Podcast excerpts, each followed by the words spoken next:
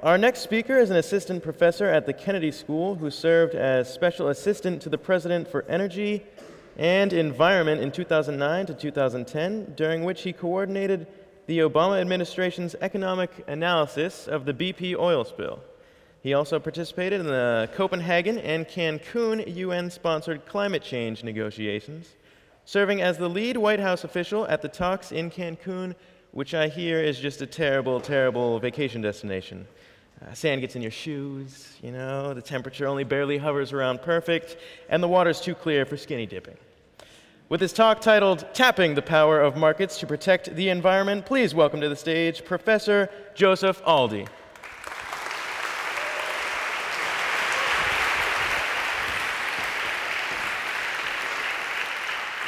Thank you. It's a real pleasure to be here. I'd like to thank the Office of Sustainability for organizing this and for you for joining us here tonight. I'd like to talk to you about the power of markets, how we can use markets effectively to better our environment. Markets are very powerful institutions. They allow entrepreneurs to actually seek out new opportunities to profit by bringing new products to market. They provide consumers the means to actually meet their basic needs and to meet their sometimes not all that basic wants. They allow innovators to be able to bring their ideas from inspiration to new products. Markets are also very, very fast. We've seen this in a number of contexts. Most recently, the fact that in just a matter of days, before they can even show up on store shelves, Apple has already sold several million iPhones. Markets can actually do an incredible amount of good, but sometimes we've seen them do incredible amounts of bad. If you look at the market reforms in China over the last 35 years, they've contributed to phenomenal economic growth and lifted hundreds of millions of people out of poverty. In contrast, we know all too well here in the United States what happens when markets start to unravel, when we look at what happened with the financial crisis, leading to the Great Recession, destroying trillions of dollars of wealth, and leaving millions of Americans out of work. So, with this context, when we think about the power of markets, how might we actually apply some of the lessons from these markets, how we might harness the power of markets to improve our environment. Let me first turn to an example to look at the power of markets in the United States in the power market. In 2008, we used coal to generate about half the electricity in America. About one fifth of our electricity that year was generated by natural gas.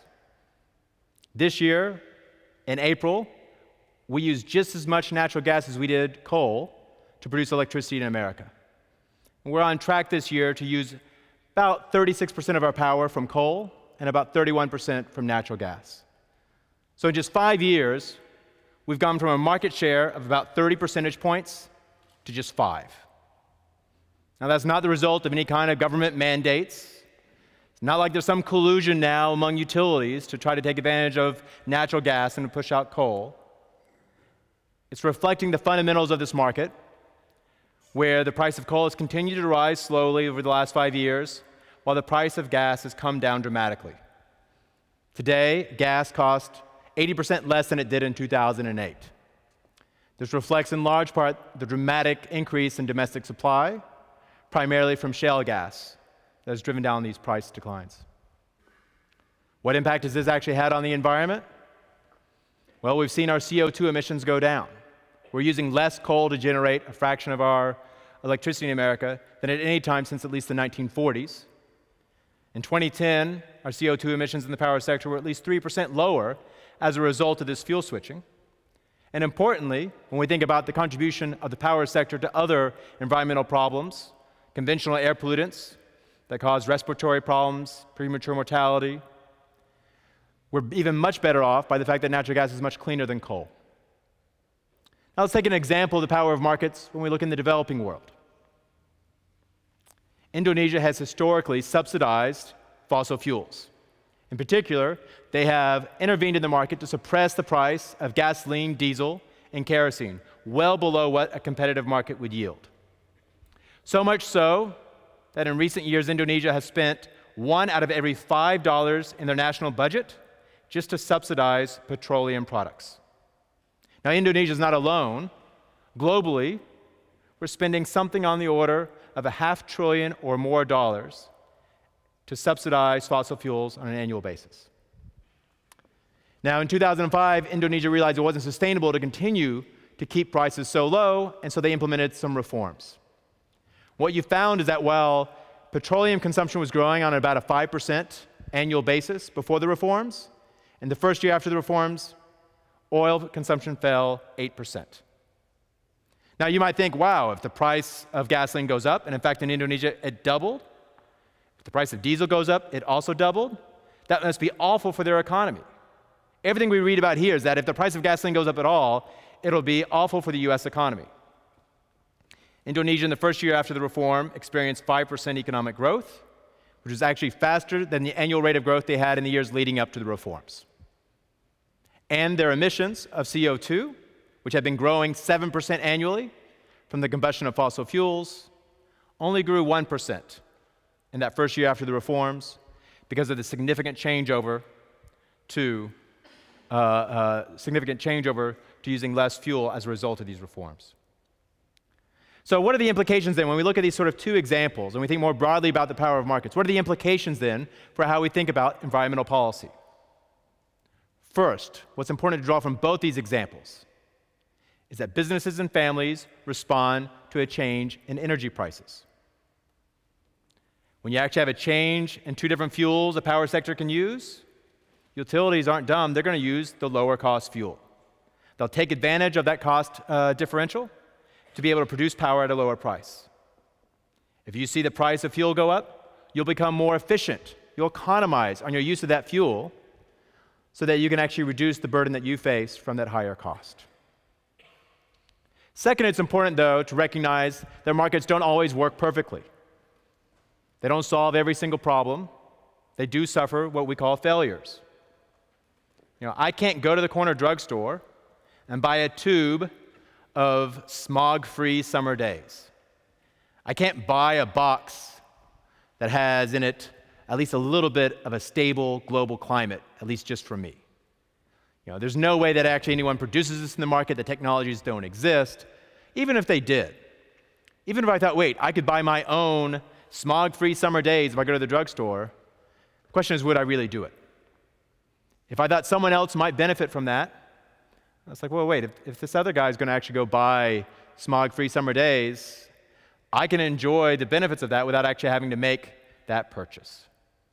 And so I'm going to free ride on the efforts of others. And when enough people in the markets think that way, we tend not to provide enough of these public goods, like air quality or a stable climate. That right there is a cause then for us to think about what role the government can play to help correct this market failure. It's important to recognize that when we're trying to think about the design of a government intervention, that we should learn the lessons about what the most effective way we can intervene can be and how we can draw from the experience of markets to design that thoughtful policy. If we know people change their behavior in response to a change in prices, maybe that's how we actually ought to use the markets to our benefit for the environment. The important thing when we think about this, especially as we turn to the context of climate change, an incredibly pressing problem, one in which we've not taken adequate effort here in the United States to confront. If we're to actually recognize that the emissions of greenhouse gases impose costs on society, the most thoughtful way to harness the market is to make businesses recognize those costs in their everyday activities. Firms actually incur costs when they hire a worker to come to their factory, when they buy material inputs like steel in their manufacturing, well, they ought to think that actually emitting greenhouse gases, carbon pollution, is a cost of doing business too.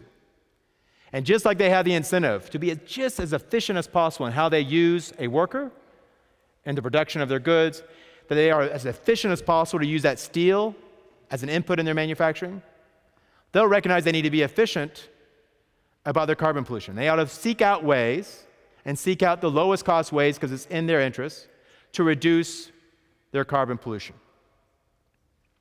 So then that suggests then when we think about policy, we need to do what economists describe as pricing carbon. You put a price on carbon, you make it a cost of doing business. You know, even if they're not tree huggers in all these businesses around the country, it's now in their, they now have that incentive. It's in their interest to seek out and exploit the lowest cost ways to reduce carbon pollution. Now, you know, I can stand here and say, let's just put a price on carbon. I can describe a variety of policies uh, that one could pursue. You could implement a carbon tax. You could implement cap and trade. You could implement a so called clean energy standard. And I recognize, of course, I used to work in Washington, that the political environment may not be so warm to these ideas. It's easy to demonize a carbon tax, we just call it a tax. Uh, it's easy to de- demonize cap and trade because we changed the name to cap and tax. Clean energy standard, they'd probably like to call it clean energy tax, but they would just describe it as some big government meddling in the economy. The thing is, when the economy isn't working efficiently, when the markets don't work to deliver what we need, you need government intervention to make us as a society better off, to deliver what we as individuals in society want, but the markets aren't delivering. So when someone says, hey, uh, politically, these ideas are crazy, I say, well, no, let's actually have a serious debate about this. Let's not just sort of have a debate on like brief rhetoric. If it's a tax, it must be evil, but actually, what are the merits of this? And let's actually look at the successful record we have historically in harnessing the market to protect the environment. We used a market based approach to phase out lead from gasoline in the United States in the 1980s. We used a market based approach to tackle acid rain in the 1990s.